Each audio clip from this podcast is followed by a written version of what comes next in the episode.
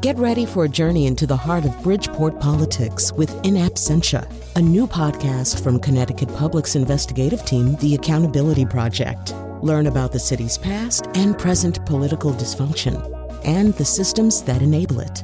Tune in wherever you get your podcasts. Funding provided by Francisco L. Borges and the Melville Charitable Trust.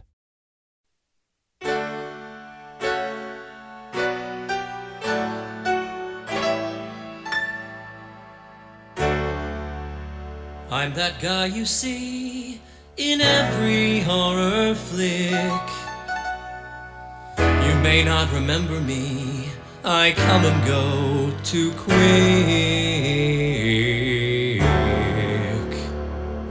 You wouldn't know my name, I hardly ever speak a line.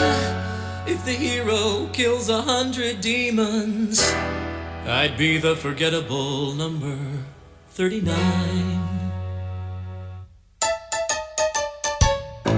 Cause I'm a bit part demon, a small time misfit. You probably didn't know there was an Evil Dead musical. but there is, and that's what that's from. I know, I'm just sitting here thinking. uh, Today's show is about smaller roles, people who are in smaller roles. The term bit part is no longer used. I don't know if it was ever an acceptable terminology. But, you know, I mean, who I was thinking of just now when he was singing, I was thinking of Sam Rockwell in Galaxy Quest, whereas you may recall he plays Guy. Uh, and and when things start to get kind of hairy, he tries to figure out what he is in this story. And he says, you know, because he's wearing a red shirt, I think, which is really bad in Star Trek. And he goes, maybe I'm the guy who gets killed in the first 15 minutes to establish that this is a serious situation. Uh, and there sort of is that, right? There's that thing. But also, character actors play really important roles in their roles. I mean, for example, Miracle on 34th Street, Miracle on 34th Street. You may recall there's a post New York post office mail sorter who decides that the the kind of dead letters that were going to Santa will go to this Kris Kringle guy. You know who that is? That's Jack Albertson. Jack Albertson would go on to have this fabulous career, including you know Chico and the Man and stuff. Uh, I don't think he's even credited, but you know, I mean, the whole thing doesn't happen without that mail sorter. Uh, and I really love a quote from a um, a character actor who has now passed on. I believe his name is Dabs Greer, and you would be most likely to remember him as the Reverend in Little House on the Prairie. But he was in lots of different things, and and he said, and this was in his L.A. Times obit, he said, um, in his own sphere, every character actor is the lead. Uh, and I think that's probably really true. The people who do this, th- th- these kinds of roles, they've got to make sure they do them well. And of course, yeah, they do go to greatness sometimes. I'm looking here at my tablet right now where I've pasted uh, a still picture of Paul Newman in the verdict, uh, and two rows behind him in the sort of the courtroom gallery is Bruce Willis, who's just sitting there. he just that's a non-speaking role. His career hadn't really started. Same thing. There's a a, a little shot of uh, Robert Redford dining in Downhill Racer, and the guy at the next table is Sylvester Stallone, also a non-speaking role. First, you know. He eventually learned to speak, and it, it worked out great. So we're going to be talking about some of these kinds of roles today. Uh, and to get us started here, uh, Jenny Ravitz is a casting director based in New York. She has worked on over 500 episodes of television, in addition to theater, film, and commercials. We are thrilled to have her with us. Jenny, welcome to the show. Thank you so much for having me. So, I want to begin with another example of this, and then I'm going to ask you to sort of talk me through how a casting director kind of solves this problem or finds this person. So, uh, what I'm going to do, I realize that uh, you did not, you were not the casting director on The Graduate, uh, but maybe we can imagine that Brian De Palma is going to reshoot the Mike Nichols script now, like line for line. But I'm going to play you a little clip from The Graduate. You'll hear, hear Dustin, Dustin Hoffman, of course, is Benjamin. Uh, Norman Fell is his landlord, Mr. McCleery. And then you'll hear also an uncredited boarding house resident. So tune your ears, people in the audience, for somebody saying, uh, Should I call the cops? Or shall I get the cops? I'll get the cops. All right, listen for that person. This is O2, Dylan. Oh, hello, Mr. McCleery. Who screamed? It's all right, Mr. McCleery. Screaming is not all right. Not in my house, it isn't. It was just a visitor, but it's all right now. What'd you do to her? Look, she's all right. She's upset and she screamed, but it's okay now. Shall I get the cops? What? I'll get the cops. Hey, wait a minute. Now, damn it, look. Here she is having some water. Now, there's no need for the cops or anything. All right, boys, you can all go back to your rooms now. Here she is having some water. I've always loved that delivery. But, um, you know, the person, Jenny, who says, Shall I get the cops? I'll get the cops, is Richard Dreyfuss at the beginning of his career. Those are his only words in The Graduate. Um, and he hasn't really been in anything else at that point. He's going to go. It's probably the fewest words Richard Dreyfuss has said in any situation, either acting or social, based on my experiences with him. Um, but so, say you're the casting director, they're reshooting this whole thing uh, line for line. You've got to get somebody to say, uh, uh, "Shall I get the cops? I'll get the cops." How how does that process for a casting director? unfold? I assume, you know, typically lead actors are often attached to a project kind of early, and then you gradually populate these other roles. When you get to something like this, how how do you find that person? I love that you used the word populate just now mm. because that is exactly what we're doing. We are populating a story and we're building around our pre-established actors and those characters that we already have. So if we're looking at the graduate and we have Dustin Hoffman, then we want to make sure that we're building a supporting cast that works well with Dustin Hoffman. So that might you know, mean something as easy as I'm not going to cast Dustin Hoffman's doppelganger in the one line boarding house, uh, you know, em- employee.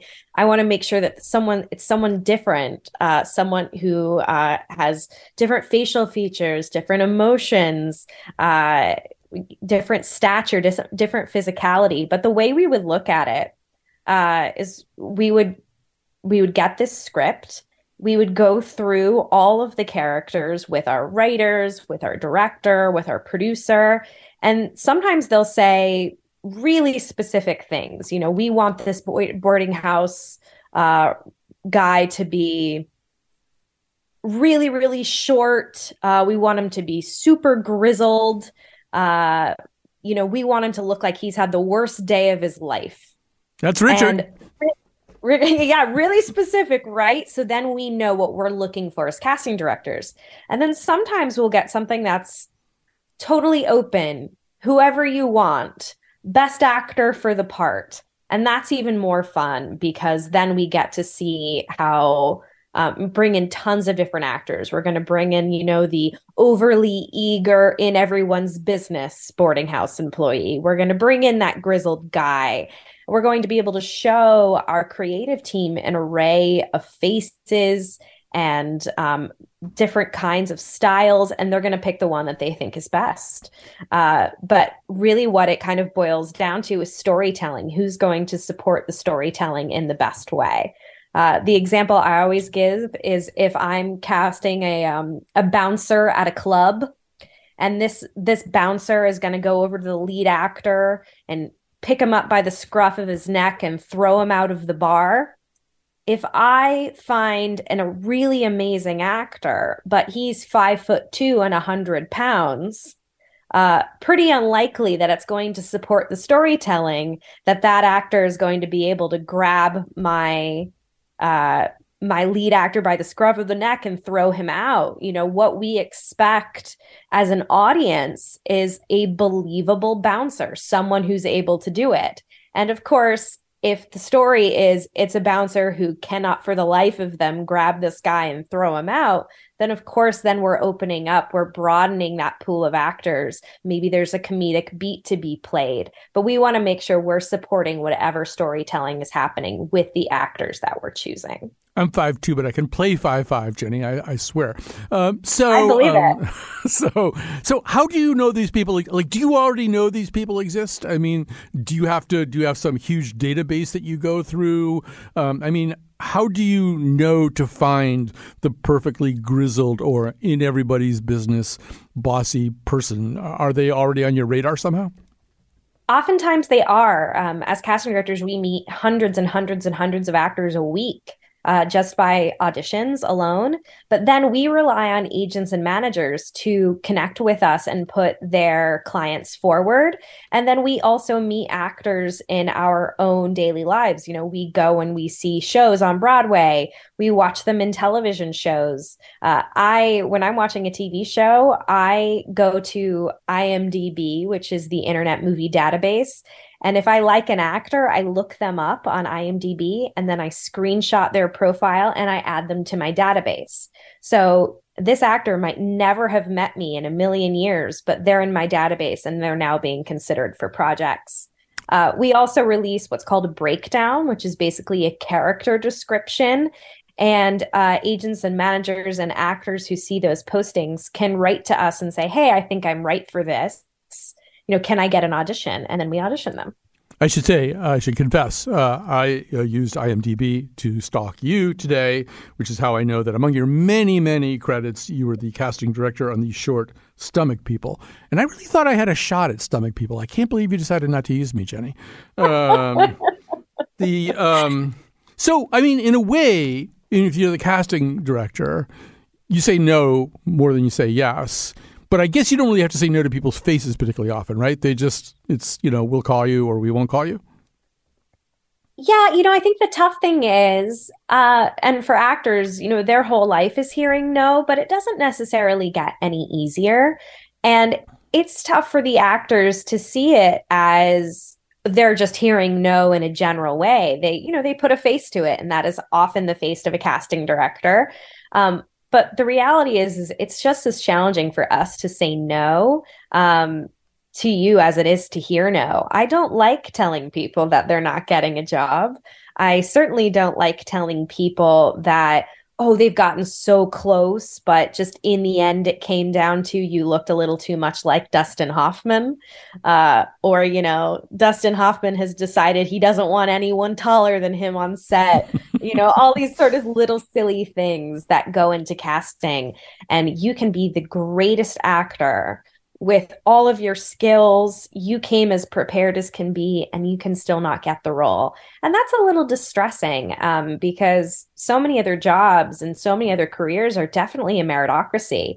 And that is certainly not the case with the entertainment world, and particularly for actors. So we we first started talking about this uh, episode. Uh, we were at a meeting, and I, I finally said, "Isn't there?" Isn't there a scene in Passion Fish, the movie Passion Fish, which is a terrific John Sayles movie uh, with Mary McDonnell uh, in the lead? But there somebody comes to visit her and tells a story about getting one line. And so one of our producers, because I'm like this sort of child king, you know, you have to go track things down when I bring them up. Um, uh, here's the scene. Uh, the actor is Nancy Met or Mette, M E T T E, as uh, Nina. This is 01, Mr. Dillon. Four years starving in New York doing showcases I had to pay for myself. That was my first big break. my first feature, this like zero budget movie about people who are taken up into alien spaceships and given physicals against their will. Finally, some real acting, and they tell me before I leave that I've got the part. Only I don't know what it is yet, but I'm so thrilled because it's it's this feature, you know. It's not a student film or anything, so the agent gives me my script, and I go through it looking for Margaret, the part that they say I have. And and I've got my, my yellow underliner marker in my hand, only it's drying out. And finally, I find only one page with the corner folded over. And I'm in this therapy group of these people who have had these alien physicals, and I've I've got only one line. I didn't ask for the anal probe. So we already know what the title of the episode is going to be, uh, and um, I directed that movie. She did a wonderful job. I mean, actually, Nancy Mette has a nice little soliloquy here. But but is this something that you have to deal with also? I mean, in some ways, there are a lot of people. Maybe they're starting out. Maybe they're you know they, they've been struggling a little bit, and maybe they're happy to get one or two lines or be. I think what you call is it what you call them an under five? Uh, if you get less than five lines. But there must be some people who think I deserve more than one line. Do you have to have that conversation with somebody too? Like this is this is good. Take this thing. Certainly, but I also think it's it's up to each actor individually. If they're feeling like where they are in their career, they don't want to take something that's just a couple lines. Absolutely, that's a personal decision. But at the same time, this is also, you know, working with SAG-AFTRA these actors make their health insurance based on how much they work and how much money they make. And so it is very common to get a phone call from an agent or a manager, or I get an email from an actor that is like, I'm X amount of money away from making my health insurance. I'll take anything, any co star you got. And so, you know, p- the, the smart actors realize that they can build a career off of taking these roles. And from a casting director's perspective, I I love when actors come in with this shoulders down, no ego. I get so excited and really if people can deliver these sort of one lines and do it do do it really really well. I'm thinking that i can use them in other spaces. I'm thinking that they are reliable. I'm thinking that they are dependable. I'm thinking okay they did that really well. What else can they do? So to me you know an actor coming in and just doing one line in my head it's not well all they can do is one line. It's they did that really well. What else is there uh, but yeah, sometimes we have to keep an ego in check. I've certainly had, you know, auditions where I've written on a piece of paper, doesn't want to do this. Uh, and, and then I just know for myself and for that actor, you know, we're not, we're not helping each other out. Um, if I'm calling this actor in for a one line part. Mm. Um, and that's just, that's a bummer, but we've both learned something the something that right. day. Life is hard, but I love yeah. the first thing you said there. I thought Jenny, that was a really beautiful statement. That idea that just because somebody has one line, that doesn't mean they're a one line actor, and it tells you something if they show up and they're committed and they're treating it like their own little lead role that they have to do perfectly. It means maybe they should work more. Maybe you should find other stuff. I think that's a really beautiful segment uh, sentiment. So um, we should just sort of kind of go through the, the taxonomy of uh, TV and movie actors. There's a guest star, uh, and there's a co-star, which is not quite the same thing as a guest star. And then there's something called a day player. Tell us what a day player is. You know, a day player, the the uh, terms are all getting a little muddled these days. Some people will say under five, but some people will say co-star. Some people will say day player. Um, but a day player is basically someone who is coming in, working one day. Uh, they're they're in, they're out, and that's really it. It's happening in one day. Uh, and whereas a co- a bigger co-star, a guest star, a series regular, they're going to be all over the course of the schedule. They're going to be working multiple days, heavier in the schedule. Uh, but truly, a day player is exactly what it sounds like: one day to play. All right, and then then you get to under five. That's five lines or less, right? Fewer than five lines of dialogue. Yeah, five lines or less, and you know, I think that phrase is being phased out a little bit. Mm-hmm. Um, and I think partly because you never know what those roles can turn out to be. Know, I worked on these Dick Wolf shows. You know, I worked on Chicago Fire, Chicago PD, Chicago Med, FBI, FBI International. And what's really interesting about these shows is those are universes that you build over time. And so someone might, might come in and be a one line police officer and they'll say, Hey, detective, there's the body. And we go, wow, that guy was really cool on set. Everybody got along with him. He did really well delivering that line. And that day player now is frequently used over the course of our 10 year run. And they end up doing 25 episodes and they were doing that one line you know they're that that utility player coming in and supporting the story and the nice thing is is that day player turns into something else so what wasn't under five becomes a recurring co-star uh, so I think that kind of phrase is being phased out a little bit, but yeah, Pro- probably alter the good. Anything. Yeah, exactly. Yeah. And so, since you mentioned Dick Wolf franchises, I think we should also acknowledge that Dick Wolf franchises in particular are a lifeline for people who are doing theater work, particularly theater work in New York. If things are shot in New York. And to illustrate this point, you may already know this clip. Jenny. But so Danny is a wonderful, wonderful Broadway actor. I saw him as Buddy in Follies. He just destroyed the role. He destroyed Buddy for any other actor, as far as I was concerned. It's Danny Burstein from now on. And then he went on to the very prestigious revival of Fiddler. Uh, when he was up for a Tony, uh, James Corden was the host. Uh, and uh, after sort of uh, pointing this out about a lot of other people in the theater that night, uh, Corden did a special tribute to Danny Burstein. This is 03, Mr. Dillon. Uh, and Danny Burstein, nominated tonight for leading actor in a musical with his wonderful performance in Fiddler on the Roof, but best known to you as Joe Garvey in and, or- Law and Order. Assistant District Attorney Lester Rosenfeld in Law and Order. Or Luke Vinton in Law and Order. Peter in Law and Order. Dr. Leo Bernardi in Law and Order. And finally, who can forget his wonderful term as Judge Sam Murray in Law and Order? And oh, I should say, while that's happening, stills of each one of those roles is coming up, and he, oh, you know, he looks very different too because they, you know, different role. He's made up differently, dressed differently. But it's it's very funny, Jenny. But it's also making a point, right? I mean, when Danny Burstein isn't working, when a theater is dark, this is something that he can do uh, either to qualify for health insurance or put bread on the table. Yes, absolutely, and that's actually something that you know the Dick Wolf universe and my old boss Jonathan Strauss the thing that I thought was so amazing was they were, you know, they were really one of the first television shows to make a home in New York City. And rather than turning their nose up at theater actors, they embraced them. It's really, really rare to go to a Broadway show and open the playbill and look at all the bios of all the actors and not see at least one Dick Wolf show mentioned in their credits.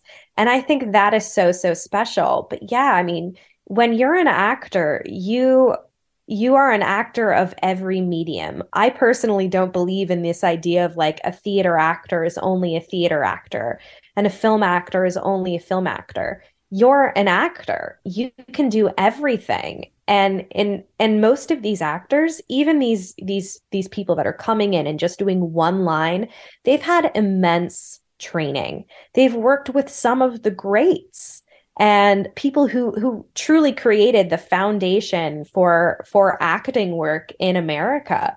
Uh, there there are people who studied with these people and they're coming in and delivering the line as if it's a soliloquy from Hamlet. And that I just adore. I completely, completely support them that mentality. Like you find work where you want to find work, you give it your passion, you give it your all, and then you keep working. Clearly, Danny Burstein, who is the nicest guy, uh, people love to work with him. That's why he keeps getting hired. I guarantee that more than half of those were a specific request from a director or a writer. Hey, you know who would be great in this? Danny Burstein. and they said, yep. and then he got hired, which is awesome. Well, Jenny Ravitz, you were great in this. Uh, in fact, I would recommend any public radio show casting a casting director as a guest to get Jenny Ravitz. Get me a Jenny Ravitz. Get me a Jenny Ravitz type. Uh, and I hope you will uh, think of me in the future if there's a role for old guy who doesn't know when to shut up. I, I think I really could play that. I don't have my SAG card yet, but thanks for being with us today. Thank you so much.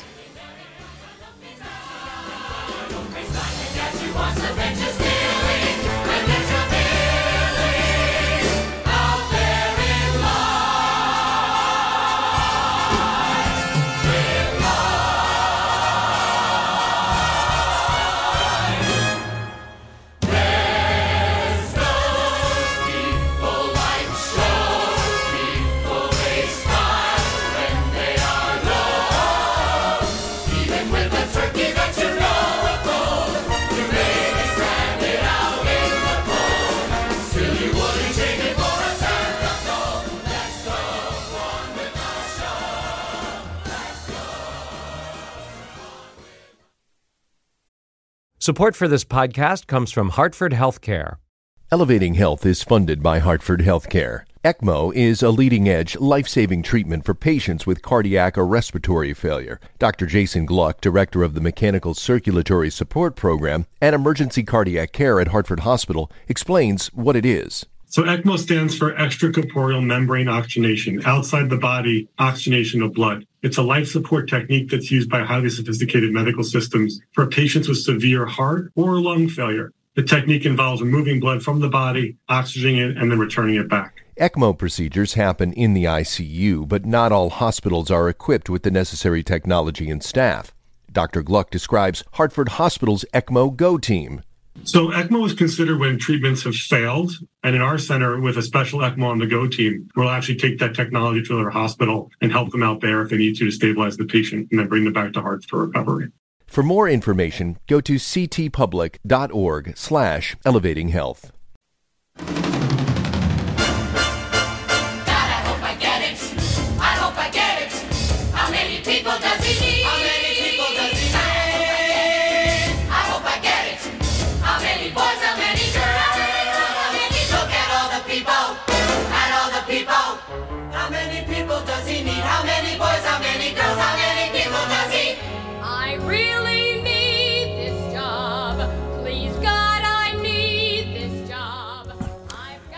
So those are mostly dancers, but I think the the vibe is pretty much right. I mean, you know, you really want to get hired. Uh, we're going to talk to some uh, actors now uh, who go to auditions and get roles and work in interesting things.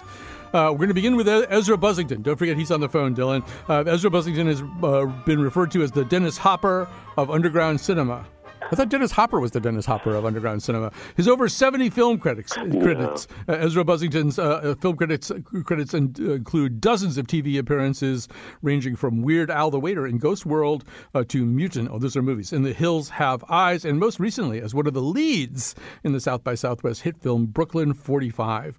Uh, he has appeared in Academy Award-winning films alongside some of your favorite actors. Before we talk to Ezra the person, let's listen to Ezra the actor uh, in The Prestige. He's appearing uh, here alongside Hugh Jackman. This would be 05 Dylan. You've never seen anything like it in your lives. Your eyes will not believe what they're witnessing. Free, clean power. Would you like to know the future, sir? The man who's speaking right now is going to change the world. So, Ezra, welcome to our conversation. And I think you heard my uh, conversation with Jenny. Um, and, first of all, any, any way you want to react so far to all the stuff that has been said? Um, I, it's actually how my stomach is reacting. Everything about the uh, industry is is uh, so on pins and needles now. It's fascinating to hear everything she said, and I couldn't agree more with absolutely everything she said. Um, she she nailed it. She categorized correctly. She knows what to look for clearly, and uh, I hope to meet her one day. yeah, uh, I'm sure that's uh, somewhere in the future. You say pins and needles. I assume you're referring largely to the writer's strike. That's one of many things. Um, we've been hit with sort of kind of a perfect storm in terms of the industry and everything is sort of um, compressing itself now. But yeah, starting three days ago, the Writers Guild of America went on strike against the uh, corporations that own the studios. Um, so it's going to be an interesting summer into fall, and we'll see where this goes. But uh, you know, just neither here nor there. What can you do? You put one foot in front of the other, and you hope for the best. And every time you get a shot, you take it. So when Jenny's uh, casting around for an actor to fill a certain role, you know, she was describing certain types and things like that. Explain what your type is. What's how's Jenny going to describe you to the to the creative team? this is you just landed on the biggest bugaboo of my entire career. Um, I have a very unusual look, and I can do many different things. Luckily, you know, anything from comedy to drama to horror to what have you. And um, when I first got to town there was something very popular that was called Know Your Cross. You had to know what cross you were as an actor and as a character actor. And my cross was at the time um, a young James Woods meets Steve Buscemi. So, you know, that's, that conjures an image. And so then you have a type and you know where to go. Now, when you add to that the fact that I have standout ears, they stick out on either side of my head, that's uh, a blessing and a curse it's funny. Uh, the only thing that any actor can bring into the room that gives them any kind of true power, unless they're stars, is the fact that they are them. Whatever it is they are is unique unto them, and nobody else can recreate it. And so that is the power you have. So if, as well as your ability, obviously, that should go without saying, if uh, the casting director or the producer or the director or writer are looking for that thing, you're in. You're in. Um, and it, it otherwise, you know, it, it, it's a, a draw. I mean, it's just, you know, luck of the draw. You just don't know. Everybody's good. Everybody is good. Um, it seems to me, uh, um, especially in Hollywood, it seems in terms of film and TV. But it, there are so many other factors that enter in when you're being cast or not being cast that you just really can't even stop to think about it. You just have to keep moving. Yeah, you have to keep moving. And I, I, I thought also for any actor, what Jenny was saying might resonate. That idea of you show up and you're on your game and you know what you're doing and you're sober and you're whatever. That you know that tells her, yeah, you might get this job, and I also might hire you a bunch of other times. I'm I'm sure that's mm-hmm. part of it. A certain. How would you describe that work ethic? How it feels inside of you? Oh gosh. Um, well, I'm I'm always happiest when I'm on a set, no matter what the set is, even if it's a bad set. I'm still happy and grateful to be working.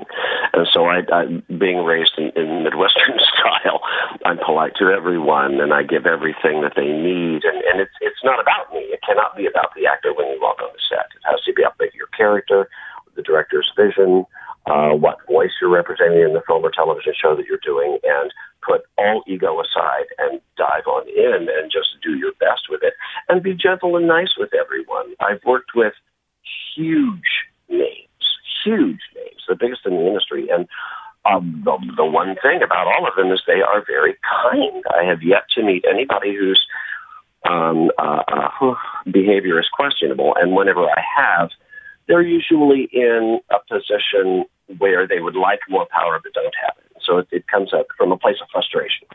So it's it's you should, who could be happier than being on a set? Why be in a crappy mood? You know, who cares if, if the grape is red instead of green? Right. You know, it it, uh, it, it, it Go ahead. I think. Well, I think a sign that you're good to have on a set. I was going through your IMDb profile and I noticed a series that I was very fond of, Justified. You played Harvey Jones once, Oh, and then yeah. on another another episode you played Roy the bartender. The fact that they'll bring you back for a completely different character, Yeah. uh, is a good sign. Uh, Do you want to say anything about that experience? It sounds from your tone of voice like it was Well, a positive experience. It was it was fabulous, absolutely wonderful, and I was very grateful for that as well. Because honestly, other than Buddy, it's very rare to have the same actor play two different roles or more on a running series. Um, and they brought me in. For the, I, I played the bartender. It was a great part, really nice. I got to work with Timothy Olyphant, and uh, he was very, very lovely. They all were. And the casting director then brought me in for another role, and I told my agent, I said, well, you know, I've been on it. She knows this. So I'm, and they said, yeah, but they want you to come in. So great. So I went in, booked the part of, uh, this very, very funny part, um, uh, opposite Neil, uh, on Justified. And I was thrilled to death. And it was a completely different character. The bartender was kind of this butch guy holding back, you know, the, the, the, one of the fighters in the bar and blah, blah, blah, blah, blah. Whereas my other guy was sort of obsequious and a game player and, and an official in the town. So it was it was just I was I was very honored for that, and the set was incredible. It was just they worked so well together. It was sort of an actor run set, so sometimes I would look over at the writers over at Video Village and you would see them being sad because their words were being changed a lot because we were allowed to improvise somewhat. Um, but it was just a joyous set, if along with Yeah, that sounds terrific. I'm. I know I have a friend who's rewatching or watching Justified for the first time. I'm going to say rewatch the whole thing just for Ezra Buzzington. Um, all right, we're gonna uh, int- we're gonna we're gonna introduce you to uh, uh, somebody who will be your new best friend. Vlad Perez is an LA-based actor who has co-starred in television shows including Brooklyn Nine-Nine, Murderville, Friendsgiving, and many more. He's one of the founders of Sea Tea Comedy Theater right here in Hartford. And one day he looked at all of us and he said, "I'm leaving, and the next time you see me, my name is going to be in lights. I'm going to be in Murderville." Uh, and so let's hear Vlad. Uh, this is Vlad. This is 04. Dylan, uh, Vlad in Murderville. See, Hartford's in Connecticut. You don't need a passport. What asked you nothing? Who nothing you? Who nothing you? I don't even know what you guys are saying. Exactly. So, Vlad, welcome back to uh, Connecticut Public Radio. Big Mac, what's going on? So, uh, you've heard, I think, mu much of this show so far. Um, maybe you could talk a little bit more about like what the process has been like for you, establishing yourself in this process and getting auditions and stuff like that. Yeah, I mean, uh, I, I I agree with uh, a lot of things everybody else has said. I mean, for me, it's just um, you know audition by audition. I don't really think of too much else other than like you know what is you know needed and, just breaking down the scene and and just you know taking it from there. You know. So one of the things that has happened, I guess, during the COVID era is you're in the room a little less often, right? You, you know, we all have that. We all watch Barry or something, and we have that picture uh, of a whole bunch of chairs out in the hallway and people getting called in like a, it's a dentist appointment. I guess it's a little bit less of that these days. Yeah, I mean, for me right now in LA, it's pretty much uh, everything's a self tape. So the, I mean, that Barry stuff is really uh, they really did a good job of showing a lot of the you know ins and outs of acting. So that was really like dead on. But I would assume for you, this would be a little bit of a setback in the sense that, I mean, I don't know you well, but I knew you reasonably well. And you have a very winning personality. And you come into a room, you come into a radio studio, and there's sort of a sense, oh, there's this kind of cool, vivacious guy here, which is probably hard for you to establish if you're auditioning via tape. Yeah, I mean, I feel like you know the just the charm, flirting type of scenario, you know, coming in or leaving, and and uh, you know, I, especially I feel like when you go in there and, and do your audition, you kind of are able to really just leave it in there uh, more so because you just came and did your thing, you know how you felt about it. Maybe you got some feedback, maybe you got some direction to turn it around. I mean, I think I've booked at least ten things by being able to to to do it again with the you know doing taking a note from the casting director, and uh, you know then you leave if, even if you don't get it, you know how you felt, and you can leave it at that. I mean, with the tapes, sometimes it feels like you're just putting it on like a disc and chucking it into the ocean, you know. So uh, let me bring Ezra back in here because it's something I didn't. I didn't ask you about that that whole thing. You know, you talked about the industries and pins on pins and needles for a bunch of different reasons. Mm-hmm. I guess one of them also has been the way the process changed. Have you had the same thing where you send in tapes and hope you're not kicking them into the ocean? Yeah, it's, interesting. I agree with that completely, and also what you said is it's not uh, i i it's not a little less than it used to be. It is ninety five percent less than it used to be. And something else that, that we used to be able to count as a victory when one would walk into a casting director room with just the casting director or the assistant or um, perhaps some of the showrunners there. That is the victory right there. When you get in the room, getting in the room is the win. Maybe you'll get the part, maybe you won't, but you've met more people. With self tapes, we don't have that option. The only thing we have with self tapes is either working with whoever videographer we're working with at home or going to a place where you pay 25 bucks to get a 10 minute audition down. It, and that's a loss. That's a huge loss because art is organic and we've lost the organic sense of working together as humans since corporations, frankly, took over the industry. So it, it, it's very, very, very tough. Um, and I'm with Vlad on that. I mean, uh, there is charm in a room. There's a banter. There's back and forth. And all you have on on your self tape is hi, my name is Ezra Buzzington. I'm five eight. I live in Los Angeles. you know, and here's my audition. And you don't hear anything back. It, it's a number of people I know do book them self tape, um, and I have, but it, it's it's a lot of the joy is gone. I guess I'll put it that way.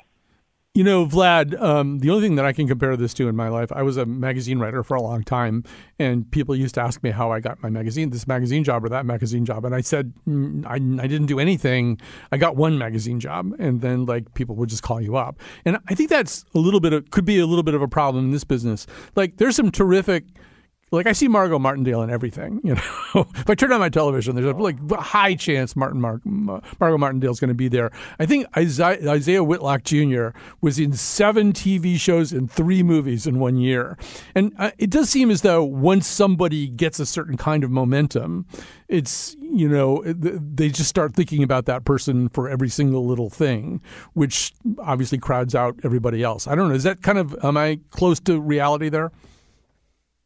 Uh, I mean, I guess. I feel like when people are on fire, you know, sometimes it, it just happens that fast for them where, you know, they'll get their first few co-stars or something, a guest star and series regular, or you know, a couple of uh, uh, pretty good parts in movies, and but by the time everything comes out, it just it you know it seems like in a row, but you know they still could have been on the same path as everybody else, you know, taking years to to get there, but you know, eh, sometimes you shoot things that come out, you know, that that next month, and you know, and sometimes you shoot things that don't come out for two years. You know, that's still like I still have no clue, you know, what's going on with things I've been in that I've shot in the past year.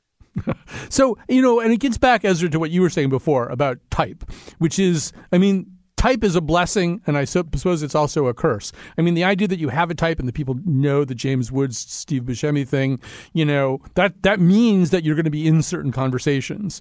But I assume, Ezra, that it means you're going to be outside of other conversations. Yes and no. I mean, there's a difference also between brand and type. Uh, the brand of Ezra Buzzington is one thing. The type is sort of kind of another. Um, with regard to my personal career, when I first got to town, I was lucky enough to start booking horror films, good sized horror films, early on. And I was warned uh, very early. It's like, be careful, because if you go into horror and only horror, then you're sort of in what was then viewed, this 25 years ago, as a ghetto of a kind. Because that was, of course, before horror started taking over the box office post pandemic. But the point is, one needs to be very, very clear how one wants to approach their career. In a time when we have to take whatever job is available to us, that's less accessible to us. So it's not as easy to to work within your brand, and then you become a type. And so, oh well, we need some horror creepy person in the closet. Let's call Ezra, So- know, or or Vlad or whoever. Yeah. So before we run out of time, before we run out of time here, Vlad, I didn't get a chance to ask you your type. When people ask me your type, I say less jacked Vin Diesel. Uh, but I, I probably that's probably not exactly right. How, how would you describe the t- the type that that Vlad Perez fits into? You know what? It's uh, it's it's still hard to say. I mean, I, I think at this point, what the industry showed me, is uh, my type is very like blue collar, Mm-hmm.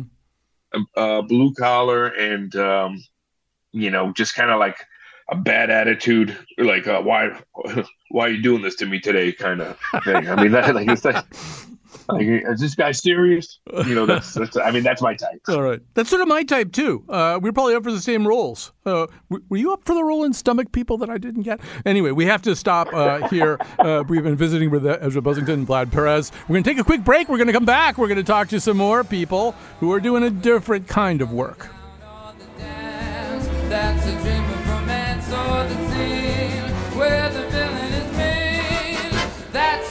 Entertainment.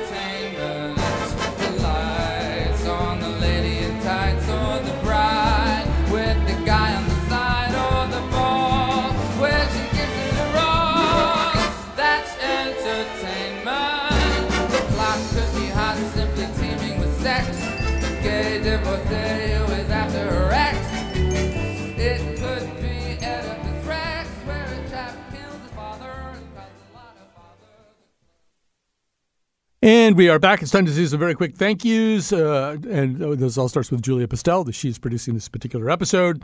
Uh, she is uh, supervised uh, by the grim and very professional Lily Tyson, who will soon be appearing in an improvised Hallmark and Lifetime movie, as well as several Taylor Swift themed shows uh, at Sea Tea Improv. But we'll get to that in a second. Dylan is our technical producer today. I believe Jonathan McPants, even though it's like his day off or something, has been running around getting clips and stuff like that. So uh, all of that is very good. And now uh, we are uh, ready to talk to our final two guests. Um, and this is a little bit more from the world of extras but sometimes more extra than extras. Uh, Allie Rivera is an actor with Sea Tea Improv. She is, in fact, the person behind an improvised Hallmark and Lifetime movie. And fittingly, she has been an extra on a Hallmark movie. Uh, and then we'll be talking to Harriet Dobin, uh, who I've only known, I believe, for 45 years, uh, former Hartford media maven, and now a silver model and actor in Philadelphia. Uh, has been a QVC model body double and a commercial actor, and Mrs. Claus, among many other roles in her second career, which is interesting because Harriet, for many years, was the spokesperson for the Greater Hartford Jewish Federation. Anyway, uh, we'll come to that. So, Allie, maybe let's begin with you. Um, wasn't necessarily something you were setting out to do to become an extra, but then what happened? You you got a chance to be in a miracle on 34th Pratt, Pratt Street in Hartford. Essentially, yes. I uh, I work in insurance during the day. I would say I'm not an actor as much as a Hallmark enthusiast. Uh, so when the opportunity came to go and be an extra in one of the movies that was being filmed on Pratt Street, I jumped at the chance, and you can see my face on screen for about three seconds. It's very exciting. How much leads up to those three seconds? My my my sense is, or my I don't know, my my thought is that you're standing around a lot drinking coffee, waiting for somebody to tell you to do something. Yeah, it was fascinating for me being someone who hasn't really spent much time on a set. Um, I, it was September, it was extremely hot, but we were bundled up as though it was Christmas time. Um, and then we would walk from one part of the street to another part and then go back and walk that same part of the street over and over and over for um, almost two hours, just walking the same part of the street. And then eventually a director pointed to you and said, "That woman, that woman is the next Kim Novak." Well, maybe not. But Uh, Sure. so, but that's I assume it's something that you'd be interested in doing again, maybe, or was this the bucket list is now already checked off there? Um, I'm extremely glad I did it. If it was presented to me again, I'd probably say yes, just because I say yes to most things. Um, but I don't know if I'd seek it out again. All right. So, no, Harriet, this is something that I didn't know you were doing. We've known each other for, I believe this is our 45th anniversary. Uh, yes. but- Happy anniversary. Mazel tov. yes, Mazel Tov indeed. But you've gone off to live a different kind of life. I didn't know you were doing this. So I don't know. For, I, the first thing we all have to know about, I think, is uh, my understanding is that on the HBO series uh, Mare of Easttown, you were Jean Smart's body double. Uh, what? How did you get that, and what does that involve? Well, let's go back to a little bit about 2017. I walked into a, a local modeling agency when I saw that white haired actors and models were a thing. Hmm. She hired me on the spot, said, Let's get some pictures done, represent you. And the rest happened about five years ago. One of those roles came about through one of the big casting agencies in Philadelphia, Huey Loftus, and they were they cast the big film uh, and TV productions here in the city, which is a fabulous, huge city. I love my Eagles and my 76ers. And one of them was Mare of Easttown. So I originally was cast as a protester. And then she called me back in because my hair sort of is phosphorus now and it's white and it glows. She said, Hey, we need a body double. You're five foot nine. You've got light hair. You're built exactly like Jean Smart. Can you come in for the role? So I said, Sure. So for the last four weeks of production, which happened during COVID, there I was. I was Jean Smart's body double, her photo double. I was also the stand-in for her stunt double. So at any one time, I was sitting in a dressing room with her. She's a lovely, fantastic, talented woman. I was, if you can imagine me speechless, Colin, that's what I was. And I, I actually cannot. I cannot imagine you speechless, and I, I- I think everybody understands why. Well, no, um, when you do something like that, I don't know. Do you have a lot of contact with Jean Smart? Does she come in and go, "You don't look that much like me"? And really, we happened to be in the same trailer one day getting our makeup and our wigs off, but you know, they're very aloof and they're on their own, as they should be. She was really turning into Helen Fahey. I was on set with Kate Winslet doing a couple of scenes. Maybe you've seen my left hand on Kate Winslet's shoulder at a time. Uh, so she she really is just charming and wonderful to everybody and she's very into her own world and when she's on set you just learn as a body double or a stand-in you just have to shut up and be in the background and do as you're told and don't bother them and don't ask for a picture You're in very good company. Uh, one of Kevin Costner's first roles was as the dead body in The Big Chill, and all you can see is his hand. So, uh, you know, uh, you could be headed for Yellowstone. That could be your next thing. So, uh, just Harriet, we're almost out of time here, but I mean, I don't know. Do, you're doing other stuff. You're doing work as an extra and yes stuff like that. Yeah. uh, I, I have i've become the sassy silver-haired over-the-top grandma the mouthy mother-in-law meryl streep meets helen mirren with a new york accent i've done some qvc hair and beauty I've done senior living, political advocacy, Medicare, CBD, mobility scooters, home renovations, and I am Mrs. Claus. I'm the only daughter of a rabbi you will ever meet who is a fabulous Mrs. Claus. That is very impressive. So, um, I, I just want to end here. You know, I mean, there might be some work that comes out of this for one or both of you.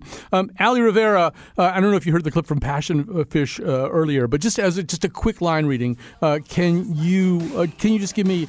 Uh, I, I never asked for the anal probe. That's the line. I never asked for the anal probe. Just just get just throw it away. Just throw it away. Oh, sure, sure, sure. I never asked for the anal probe. Okay, just give me a different kind of color now. It's some kind of different coloration. Just who me? Yeah, yeah. Just tint it a little bit more. You know, Oh, um, I never asked for the anal probe. All right, Harriet, do you want to uh, take a try? This is for um, a- an alien movie. You've been abducted. Uh, I never asked for the alien, the anal probe. Give, give it a try. I never asked for the alien probe, you asshole.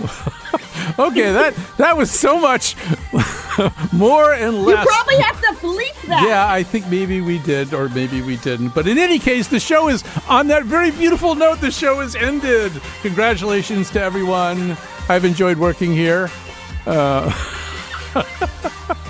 I'll be trying to be an extra starting tomorrow. I'm going to need a new job.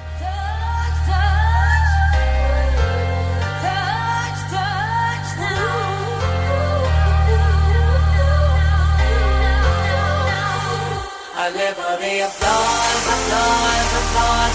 And then for the applause, applause, then for the applause, then for the way